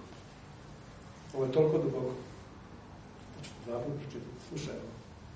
Kad Isus rekao, Bože moj, Bože moj, kad je sam Bog osobno, kao čovjek, ušao u najmučnije stanje napuštenosti i izgubljenosti naše, tada je upravo do vrhunca objavio svoju prisutnost, postavši potpuno identificiran jednak nama. Ja vam želim da ti to razumiješ. Ovo je jako duboka i duboka istina. Znači, u trenutku kad Isus osobno ušao u naše najmučnije stanje napuštenosti i izgubljenosti, upravo tad je do vrhunca objavio svoju prisutnost, postavši potpuno identificiran s tobom. Znači, kad je on rekao, Bože moj, zašto si me ostavio? On je sam kao Bog bio tu. I razumiješ što ti hoće reći? Nisu mislili da se Bog ostavio, ali u tom trenutku Bog nikad nije bio više s nama nego tada. Zato što on sam to tu. Evo, možda će biti jasnija druga izjava. Tamo gdje je javno proglašeno osustvo Boga, tamo se njegova prisutnost pojavila u porini. Zašto? Zato što je on ušao tamo. Zato što je upravo on to uzeo. Kad je rekao, Bože moj, zašto se ostavio? Trenutak najveće pustinje i samoće na izgled postalo je trenutačno ispunjenje svih obećanja. U radama njegovim smo iselili. Rane na hebrejski habura potiče iz korijena habar, što znači sliti u jedno, na grčki koji no nije. Znači potpuno zajedništvo. Hab, a znate habar korijen što znači? Het je ograda, a bar je sin. Znači potpuno ograđen sa sinom. U potpuno isto ograd sa sinom. Znači kroz rane, kroz krv. I narodu se sliju u dolinu šitim piše, ta riječ habar. Narodu se sliju. Ovi Jeruzalim 122. psalom grada čvrsto sazdani kao jedno saliveni. Znači ti si potpuno staliven sa Isusom tako da se više ne zna ko si ti, ko je Isus. Zato je Petar rekao kad imao potpuno otkrivenje. Ne, ne, ozdravljati Isus Hrist. Zato su Petar i Ivan znali kad su ozdravili hromovog odruženja u hramu, prije molitve, nije bila molitva, prije molitve. Znate što su oni rekli njemu? Pogledaj. U nas. Zašto? Zato što su ozdravili kosu. Vjera u to ime. Znači nije, nisu oni, taj čovjek vjerovao i to nego su oni vjerovali da ime pred njima. I da oni što govori da Isus podržava tu riječ. Da bita ustane. Jer rekao Isusovo ime. Zašto? Zato što je došlo do vrhunca identifikacije. Mi uvijek govorimo, govorimo Isusovo ime. Naravno da je to dobro. Ali ko ima još veće otkrivenje od identifikacije s Isusom, ne mora govoriti. Nego ti tako imaš identifikaciju s čim govoriš. Samo reci riječ. Duhovna bitka, ne postoji duhovna borba. Ni pad, ni, nije bilo nikakve bitke. Gdje će žavo se voli svoga. Nego duhovna bitka postoji u tvojoj duši. Kad ljudi govore duhovnom ratovanju. Kad se utvrdiš u istini, tad ćeš vidjeti đavo potpuno bez sile, razoružan. Kad vidiš da si ti ljubljeni sin, od ljubavi stvarne, neprolazne, bezuvjetne, koje te čuva potpune sigurnosti, zadovoljstvu, miru i sreći. Ako je istina da mi propovedamo Krista, pa ovo kaže bio profesor neznanja, ne želim ništa drugo znati. Osim Krista razapeta. To znači on je profesor neznanja. Ne želi ništa drugo znati. Osim Krista razapeta. Po kojem ja sam razred svijetu, svijet meni.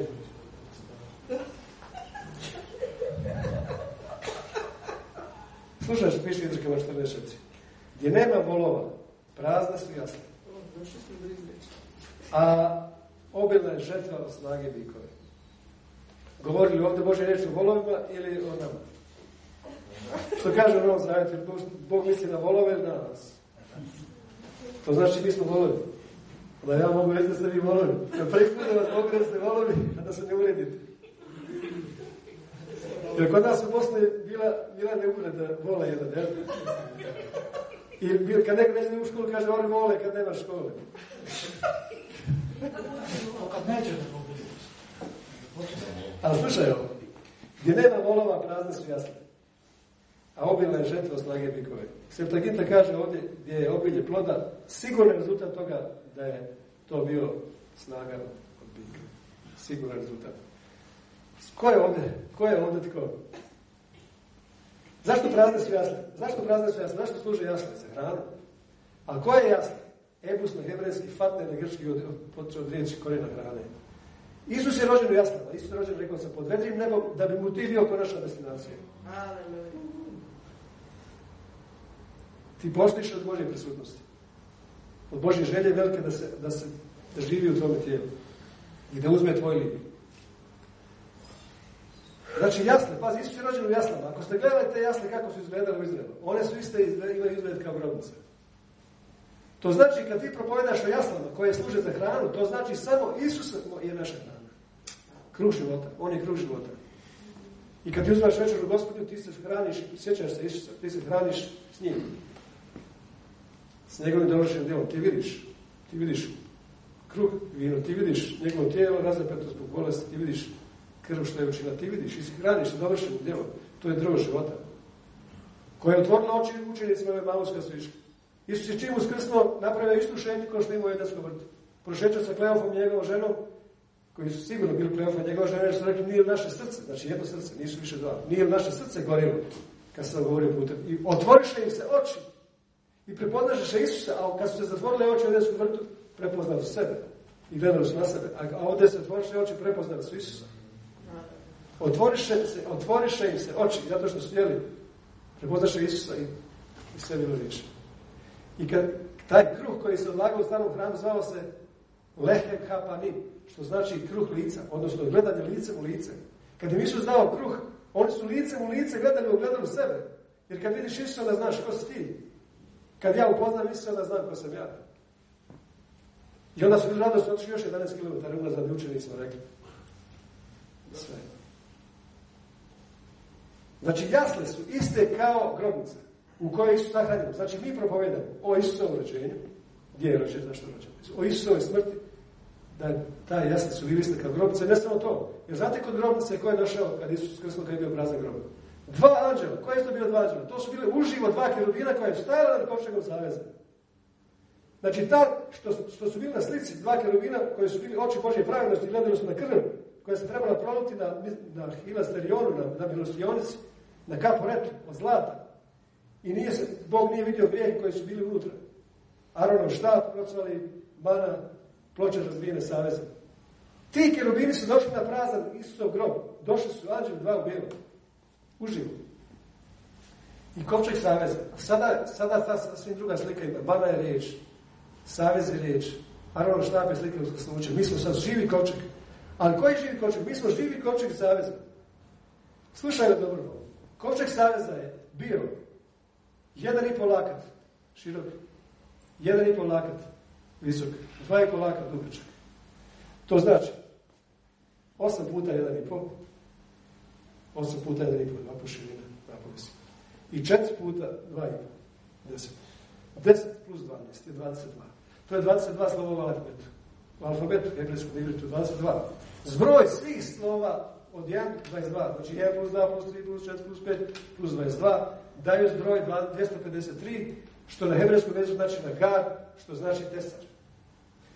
Znači, to ti još jedan dokaz da je to, da je kovčeg savjeza Isus, ali sad smo mi živi kovčeg savjeza. Znači, mi propovedamo o jaslama koje su, ako volova nema, slušaj me ovo, volova, volovi, vol je na hebrejski alef. Alef, pik, vođa, lider, znači glava. On, ta riječ potiče iz korijena alaf, to znači učitelj. To znači, kad nema učitelja, onda vam niko ne daje pravu hranu o Isusu, o Isusovoj žrtvi, o Isusovom rođenju, o Isusovom uskrsnuću, kad je prazan grob o Isusovoj smrti, koja oporuku, smrću je oporuka postala važeća za nas. Kad nema učitelja pravih, onda su prazne jasne. Iako je obilna žrtva, od koje snage, čije snage, od snage bika, koji, a ovdje sad druga riječ u hebrejskom jeziku, slušaj ovako, imaš 44 piše. Znači, gdje nema alef, prazne su jasne, a obilna je prihod temuah, znači prihod, pribitak, korist. Ogromna je korist. Od snage, ovdje nije riječ alef, ovdje je riječ šor, što znači glava stada, a to je Isus. Znači Isus je sve učinio. I sad piše 78. psalam, domaćice plijen dijeli. I Izaija piše, kljasti si se na plijen plijena. Mi sad prikupljamo plijen Isusovog dovršenog djela. Neko više, neko manje će se koristiti. Ali ako nema vrlova, ako nema pravih učitelja, onda su jasne prazne, onda nema hrane. I zašto, i zašto kaže riječ? Pogledaj u 22 porednog zakona. Pogledaj u porednog zakon 22. 22, 10. 22, 11 još. 22, 10. Ti snašla lebe? Jesi otvorio, otvorio se tu svoju Bibliju. Šta piše? Ne upreži u plug vola i magarca zajedno. Da. Piše to. Točno da. Jer mislim Bog ovdje o magarcima volom ili nekom drugom? O nekom drugom sigurno. Ajde otvori, a evo slučajno recimo otvori na Joba, na Joba 11. Pazi što piše. Čovjek je bezuman, čovjek bezuman obraća se pameti. Iako se rađa kao divlje magare, on ne postaje razuman. Znači čovjek iako se rađa kao divlje magare, postaje razuman. Tako piše u pravom prijevod, ne znam kako Kršarića. Ja sam konzultirao Ivrit. Iako se rađa kao divlje magare, Job 11. 12. Job 11, 12. Bezuman će doći do razboritosti, a divlje će se magare pretvoriti čovjek. A, a. A što piše Išmael kad se rodi? On će biti kao divlje magare. Kad se rodi Išmael, kad je tjeles, iz tjelesnosti Abraham dobio sin. Što znači, što znači onda ovo? Pazi ovo. Hebrejska riječ za magarca, hamor, je ista, ista ima slova, isti korijen kao materija, kao tjelesnost homer. Znači, to je tjelesnost. Čovjek koji propoveda zakon i tjelesnost, ne možeš za katedru zvati čovjeka koji je vol i propovedati o jaslama, da Isus umre u jaslama i da je umro i kako je, zbog čega je umro i zbog čega je uskrsnuo i da su mi uskrsnuli s njim. Ne upreži u prug, nemoj davati katedru za propovedornicu onoga koji propoveda zakon i onoga koji propoveda milost, jer će to ispuniti za usta, jer će to miješati na zakon i milost koja je najbolja. Nemoj sljedeći stih kaže, ne oblači u tkanu, otkanu od vuna i lana zajedno. Što kaže Ezekiel 44, da svećenici moraju, ne smiju imati vunu na sebi, da se znoji, da ima ljudskog truda, da ima religije, nego da budu obučeni u lan, i kapa, i gaće, i donje gaće, i sve da bude lanu. Što je lan? Slika čega? U pismu. Pravednost. Koji smo dobili vjerom.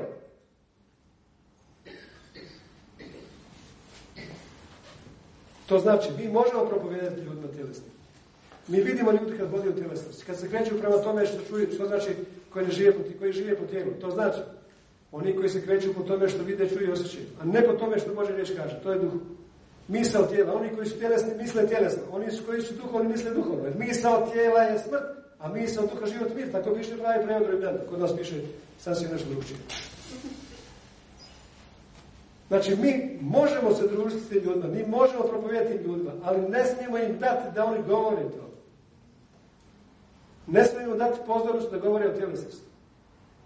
Ne upreži u plug vola i se zajedno. Ne ublaži se od kazne, od vune Znači, naša misija, naša misija ljudi koji su došli sa planeta Isus, na ovu planetu religije i straha, je da donesemo ljubav, da donesemo slobodu, da donesemo radost, da donesemo mir. Mi smo nositelji toga. Ne samo da se ljudi spase, istine, blagoslove i tako dalje, to je, to je sekundarno. To je, ovo je šira slika.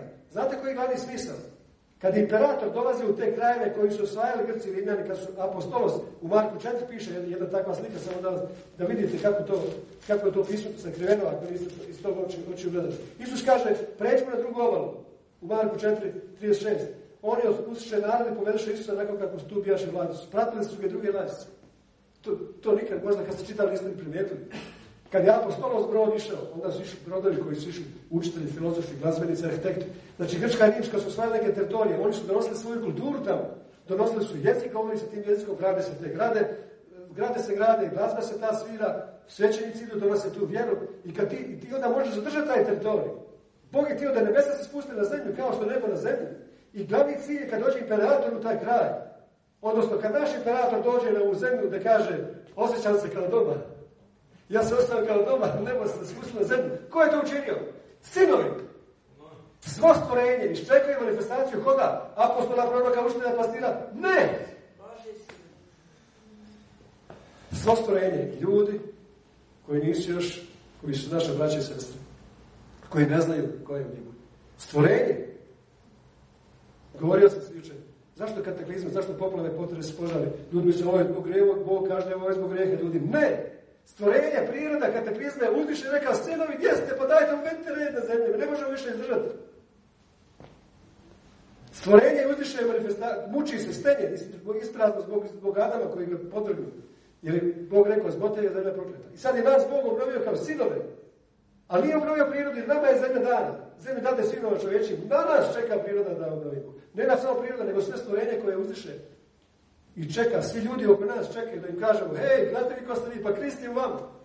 Pa Pavlo kaže u Korinčana 13, pročitaj taj stih, molim. Druga Korinčana 13, Pavlo kaže, sami sebe ispitajte, da li ste u vjeri. Slušaj dobro ovdje što ti sada govori. Sami sebe ispitajte da li ste u vjeri. Sami sebe istražite.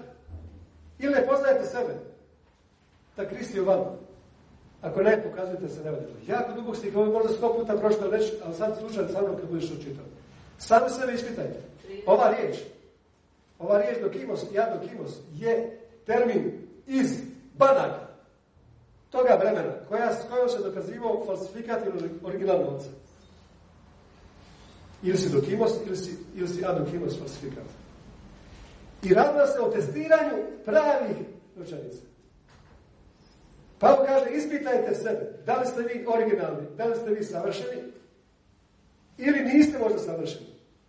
Ispitajte sebe, ne, nije neko ispitajte svoje ponašanje, nego što piše, ispitajte, vjeri, vjeruješ u to. Sami sebe ispitajte, ili ne poznajete sebe, ta Krist je u vama. Ako ne znate to, onda ste falsifikati. Onda ste falsifikati, piše Adokivus. Onda ste falsifikati, niste originalni. A što je originalno? Bog je sačuvao naš originalni dizajn u Kristu prije nego što smo pali u Adamu. Bog je sačuvao naš originalni dizajn, jer evanđelje je istina u meni napisana na Isusu. Bog nas je razotkrio na Isusu. Isus je došao da objavi Oca, ali došao je da objavi nas. Jer kakav je bio, tako su mi. To znači ko je vidio mene, vidio Oca. Isus kaže, ko je vidio mene, vidio Oca. A sada ti možeš reći ko je vidio mene, vidio Oca. Otvori mi Ivano 1 da ti pokažem to, da ti uvjerite kroz pismo. Što piše u Ivanu 1.18? Do ovog trenutka piše. Do ovog trenutka, do sada. Boga niko nikada nije vidio. Jedini rođenac Bog, je Isus Bog, ljudbenik, oče neki muslimani, gdje pišu da je Isus Bog? Pa je samo poslanik. A onda piše jedini rođenac srca Boga. Je Isus Bog? Mi iščekamo pojavu sjava velikog Boga, kažem ti. Jedini rođenac Bog, koji je u krilu očom, iz krilu očom, on ga je objavio. Znači, Bog više nije ostao sakriven. Kad Isus došao, on je uzeo lik čega? Koji? Čovjek. Ali, je to njegov originalni lik? Pa ovo, mi smo stvoreni na njegovu sliku. Znači, Isus je došao u svom originalnom obliku.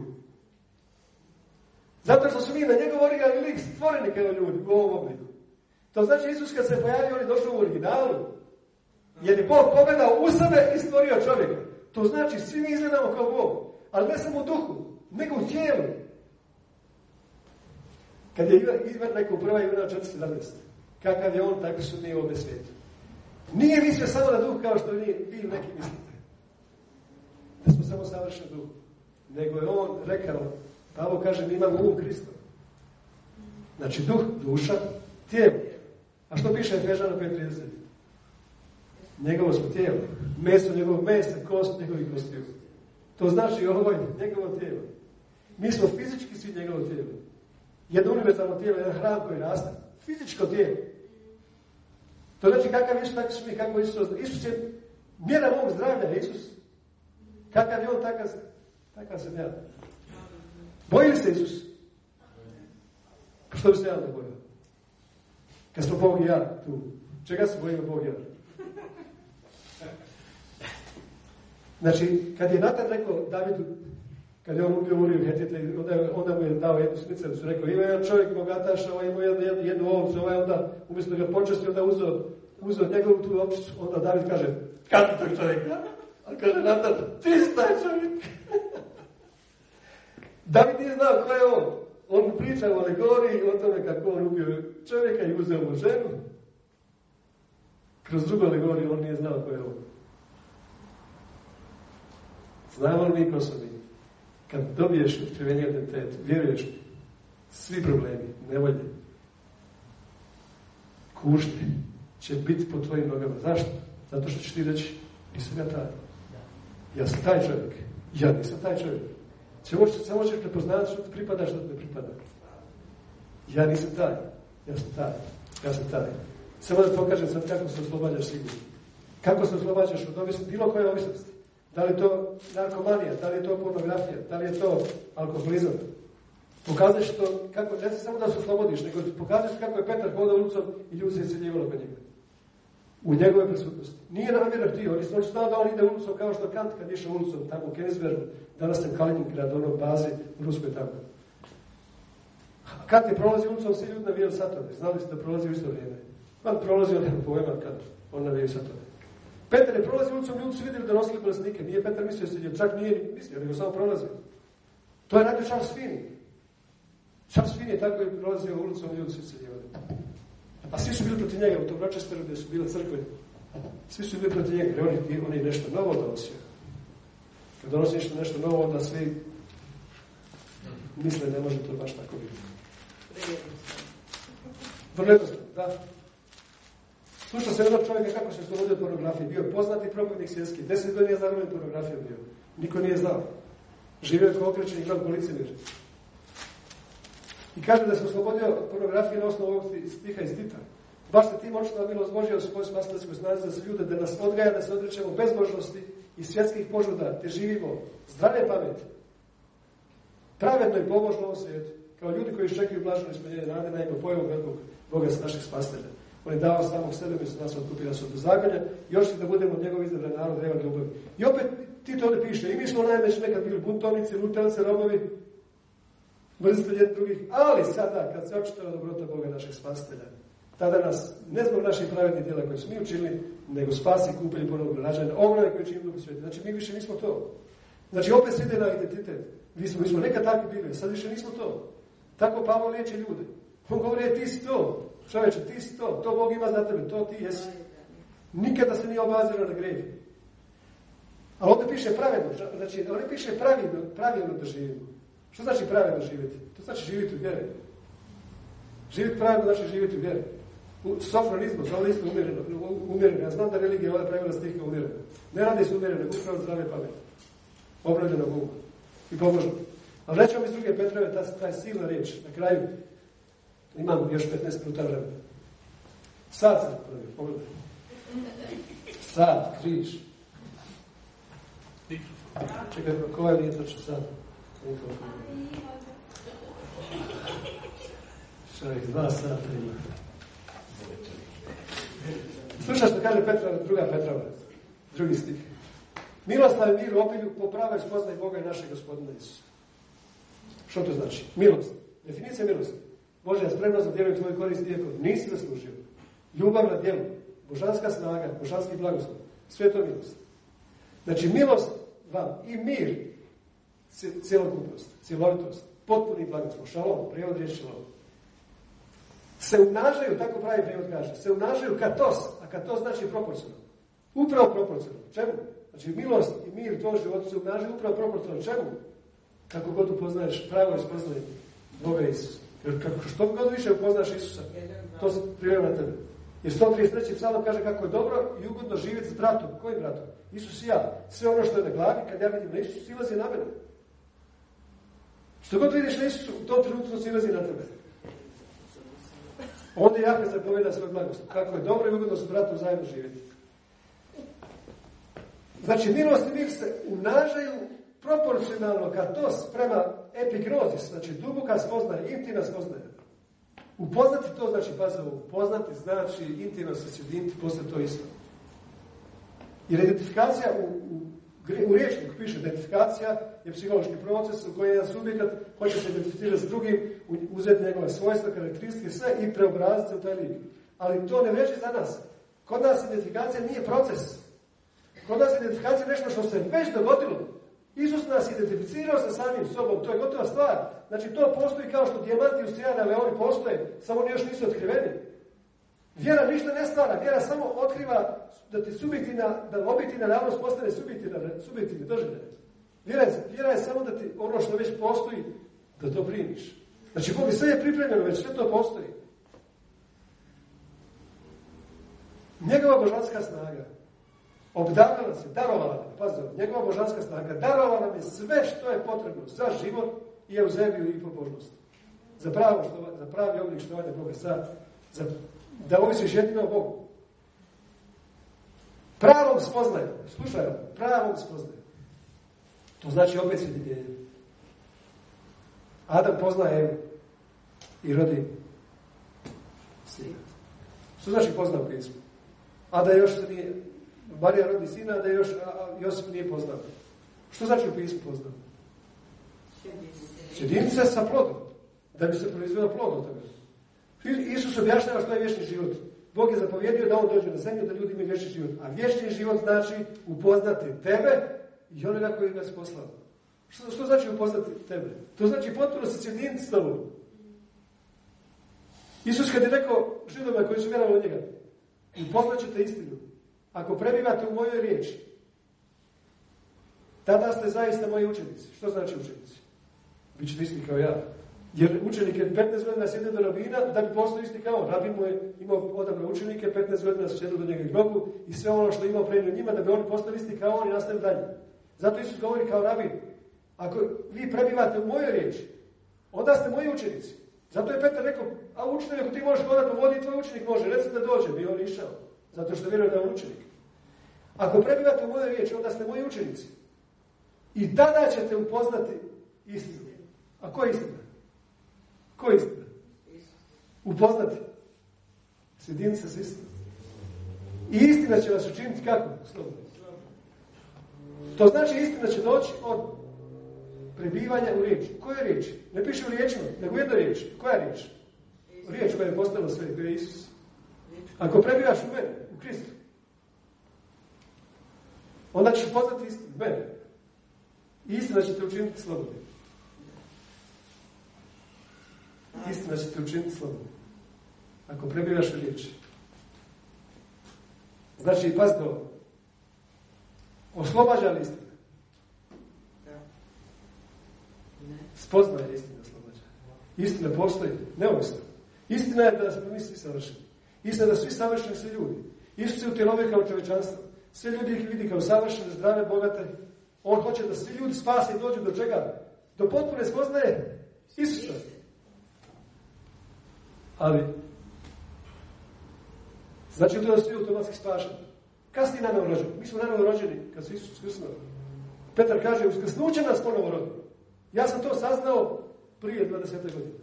Iako se to dogodilo prije. Mada, ne mogu vidio Isus prije postanka svijeta. U ljubavi nas predodaju sebi za sinove prije. I cijelo vrijeme je tako gledao. Zato mi je rekao, ti si isti učer da zauvijek, samo to to nije znao. Ja sam to saznao tek poslije. Njegova božanska snaga obdala ime što je potrebno život u Božnosti. Kroz pravnu spoznaju. Kroz pravnu spoznaju, epignosis, potpuno osvjetljenje. Onoga koji nas je pozvao, Isusa, znači pozvao nas, Isusa koji nas je pozvao u svoju vlastitu slavu. Ljudi govori, on ne da svoje slave nikome. Pa Isus kaže, ja sam im predao slavu, onu koju sam imao prije tebe, prije spoznaka svijeta. Došlo da privede slavi mnoge sinove, znači slava, doksa, bi Božje mišljenje, Bog ima isto mišljenje od meni u Isusu. Doksa znači mišljenje. Prvo, prvo, prvo značenje slave, znači doksa, mišljenje. Znači Bog ima isto mišljenje u Isusu i o meni. Jednostavno, kako ima isto mišljenje u Isusu, tako ima on o meni. On me pozvao u vlastnu slavu i moć. Ova moć nije dobro prevedena, arete, grčka riječ znači izvrstnost. Jedna karakteristika koja je vanredna, prevashodna, prevashodna, zna kako prevesta. Izvrstnost, savršenstvo. Znači Isus me pozvao u moć i savršenstvo, obdarjene tim. Kroz to savršenstvo i moć, on nas je darao, on nam je darao skupocjena i najveća obećanja. Da po njima postane ja, Habura, koinonija, dionik božanske teofizijus. Naravi božanske. Sin je Boži postao čovjekom, da sinovi čovječi postanu sinovi Boži. Znači ti savršen sin Boži. I ono što se odnosi na Isusa u Hebrejima, jedan sin koji osjaj oca, savršena slika Boga nevidljivoga, osjaj hipostatis, karakter njegove substance. To se odnosi na tebe, ne samo na. Zato što te Isus učinio jednakim ti. Potpuno. Znači ti si u duhovnom svijetu, ti si isti kao Isus. Tvoje lice sja kao sunce u svoje sili, tvoje oči su kao plamen. Ti si takav kao Isus iz otkrivenja. Nema Isus koji hodao zemljom. To, ja znam da to prelazi svako tvoje mišljenje. Zato sam ti rekao da ja, da ja vas gledam kao što vas Bog gleda. Bog, znači kako nas Bog gleda? U pjesmi na pjesma piše odvrati svoje oči od mene jer me raspaljuju. Ja te ne mogu gledati od ljepote. Odvrati moje oči jer me raspaljuju. Toliko, toliko sam savršeno te stvorio. Samo s tim mislio. Zbog krivnje, zbog osjećaja nedostojnosti, zbog toga što si lagao, zbog toga što nisi vidio, zbog grijeha što si činio, zbog... Ja te nikad nisam tako gledao. Križ je uvijek bio događaj vječnosti. Da tim upočenim i najvećim obećanjima darova postanemo dionici božanske naravi. Na taj način, kad ti postaneš dionik božanske naravi, kad znaš da imaš božansku naravu, tak na taj način si, što piše, umaknuo pokvarenosti koja je zbog opake požude u svijetu. Eto ti način oslobođenja od narkomanije, od bilo koje ovisnosti, od pornografije, od bluda, od kocke, bilo čega. Spoznaje da si ti dionik božanskih naravi, kad ti znaš ko si ti, to te oslobodilo da umakneš pokvarenost koja je zbog opake požude u svijetu. To Petar piše. I onda piše, zbog toga, kao što nas je božanska snaga odadila, zato sada uležu revnost da, da manifestiraš te osobine koje kad ti spoznaš to, Duh Sveti iz tebe spontano oslobađa te Isusove osobine. Kad Isus rekao, bijah bolnici, posjetite se tebe, oni kažu, kad smo to posjetili? Pa i ne znamo. Pa to je sasvim normalno. Mi smo spontano radili, mi smo to radili da bi zaradili plus. Evo sad neko bolnici, ajmo sad tamo, pa neko kaže, mi smo pravi kršćani, posjetili smo nekoga. Ne, nego to je postalo spontano tvoje ponašanje, tvoje življenje, postalo spontano. Zato što ti znaš ko si i iz toga što znaš ko si, ti tako živiš. I, živiš iz, iz pravog istinskog identiteta i svog originalnog ja, a tvoj originalno ja je Isus. U svakom području života. Zato sam rekao, ti, ako ti neko kaže da nisi savršen otac, on laže. Ti savršen otac, savršen muž, savršena žena, savršena majka, savršena sestra, savršena radnica. Što god hoćeš. To je sve istina. Kad te gledaš iz te perspektive, te Bog stvorio savršeno. On kaže, nek se onda manifestira vjera, do, dobročinstvo, znanje, uzdržljivost, samokontrola, postojanost, pobožnost, bratska ljubav, Filadelfija i sa bratskom i sa, sa tim ljubav omoće prema sebi. Iz, to, iz te ljubavi, pazite, iz te ljubavi mi sa planeta Isus donosimo ljubav, slobodu, radost i mir na planetu religije straha koji nas Bog pozvao. Da može, može naš imperator doći već osjećam se kao dobro. Evo kako se ljubav širi. Ljubav koja prilazi spoznaju da budem ispunjen do sve punine Božje. A ti si punina Boga. Na pet mjesta piše u pismu da sam ja punina Boga. To znači potpuno ispunjen Bog. Punina Boga. Nema nedostataka u punini. Nema nedostataka ni mana ni u savršenstvu. Iliko našao mojem savršenstvu. Može li te nebo, tada neko naći mana? Ne postoji to. To je samo privid i laž. Iluzija. Kao što je Eva odvela u iluziju, kao što je zmija odvela u iluziju Eva. Pa ona zaboravila ko je. Je rekao, bit ćeš kao Bog. Učin to pa ćeš biti to. Učin to pa ćeš biti to. Religija. Kad god ti neko kaže učin to pa ćeš biti to. Religija. Zato što Isus sve učinio. Dalje kaže, ako, najmo, ako je naime posljednemo ove kreposti, ove subine, i ako napredaju njima, oni ne dopuštaju da ostanete bezuspješni. Ni besplodni. Zbog prave spoznaje našeg gospodina Krista. Kome ovo nedostaje, on je slijep, kratkovidan, zaboravio ko je. Zaboravio kao što je Eva zaboravila ko je. Ista priča Petar piše. I onda Petar kaže, zato ću vas uvijek posjećati na ovo, premda sve sami znate i premda ste učvršćeni u čemu? U istinu. U sadašnjoj istini. Znači, to je istina sada, to je istina evanđelja, koja je oglavu, to je sadašnja istina, to nije istina starog zaveta.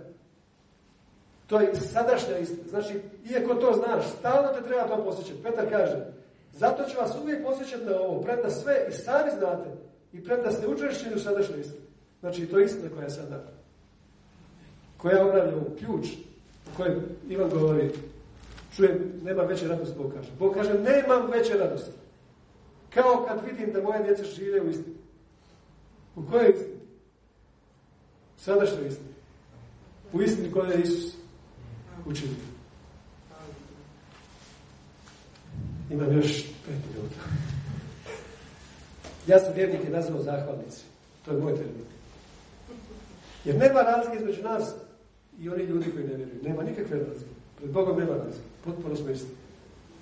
Jedino što smo mi progledali, oni nisu još progledali. I mi smo onda zahvalni na tome što Isus činio. Bili piše u prve Solunjanima, peto pogledaj, evo, evo Bože volje za nas. Prva Solunjana 5.16. Radujte se uvijek. Pavlo piše. Bez prestanka molite. U svakoj prilici zahvaljujte jer to za vas volje Bože Hristos. Tri stvari. Radujte se. Pavlo kaže, radujte se da polim, radujte se. Bez prestanka molite. Što znači bez prestanka molite? Bez prestanka budi u zajedništvu, odnosno budi svjestan Božje prisutnosti. Ja mali pozgod. Što god radim, što, i što, gdje god idem, ja znam da je Bog tu. I kad legnem u krevet, ja sam radostan, ja sam prije zamišljao kad molim Isus da Isus negdje gore, a sad znam da Isus tu. Ne govori, ovo tvoja molitva neće otići dalje od plafona. Ne treba otići dalje od plafona. Isus je tu. Kad čuješ pjesmu, brdi oči svoje uzđe, odakle će doći pomoć, moja pomoć. Ne, od gore, ne, Pa taj što je bio gore, je sad je tu. Znači, ja ljudima ne bi nikad savjetovao da ide u molitvu kao što imam ja. Ja nemam vrijeme za molitvu. Ja sam stalno u Duhu Svetog. Kako ovo, kako ono, i zahvaljivanju, i razmišljanju, i osjećaju, odnosno ne osjećaju, nego držanja njegove prisutnosti, da smo mi zajedno, da smo, da smo jedno i kad ujutru se probudim, ja se probudim, kaže kraljevstvo oko mene, kraljevstvo meni, ja sam slava tvoja, ja sam, ja sam tvoja radost, ja sam pun radosti. I tako se budim i tako liježe, tako hodam. Čovjek koji hod, koji žmiri i, i donosi radost. Znači mi koji smo ispunjeni s četiri stupa kraljevstva, ljubavljom, slobodom, radošću i mirom, donosimo kulturni, kulturni mandat, donosimo na ovu zemlju. Da bi naš kralj rekao, kad dođe, i znate što se događa sada u svijetu? Pošto stvorenje čeka manifestaciju Sina Božije. To je identifikacija sa Sinom. Događa se da Isus prije nego što dođe. On će se pojaviti u sinovima. Znači, tolika će biti manifestacija kroz sinove Isusa. Da će ljudi misliti da je Isus došao. Kroz sinove na zemlji. Znači, kroz, kroz njih, kroz njihov duh, dušu, tijelo. Takva će biti manifestacija. To je, to je njegova, njegova prisutnost. To je prije nego što stvarno se to dogodi. To će biti takva manifestacija, takav preznak. Da će se manifestirati sinovi. I sve iščekuje manifestaciju sinova Božja. Rekao sam, ne apostola, ne proroka, ne učitelja, ne pastira, nego sinova. Koji su isti kao Isus, i koji žive istom vjerom. Imam još minutu. Imam još minutu. Pa ja se gasim.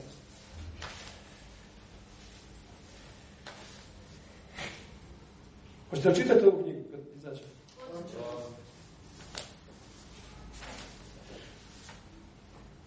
Milost nije izgovor za grijeh, nego je sloboda od grijeha.